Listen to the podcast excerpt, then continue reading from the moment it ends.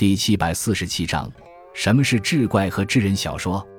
六朝时期的小说主要分为志怪和志人两大类。志怪写的是神仙方术、妖魔鬼怪等，志人则记录的是一些名人的贤文轶事。志怪小说盛行的根本原因是当时宗教迷信思想盛行，由此产生了许多神仙方术、佛法灵异的故事。成为志怪小说的素材，甚至有些志怪小说的作者就是佛教徒。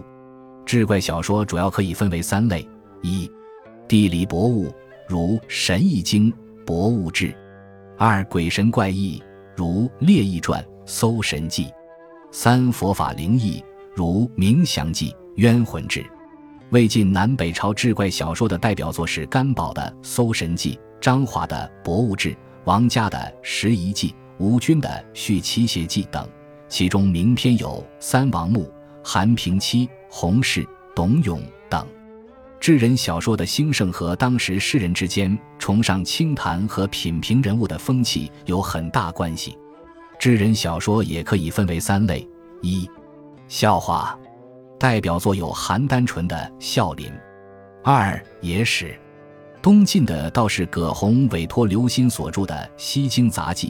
记述西汉的人物轶事，带有怪异色彩。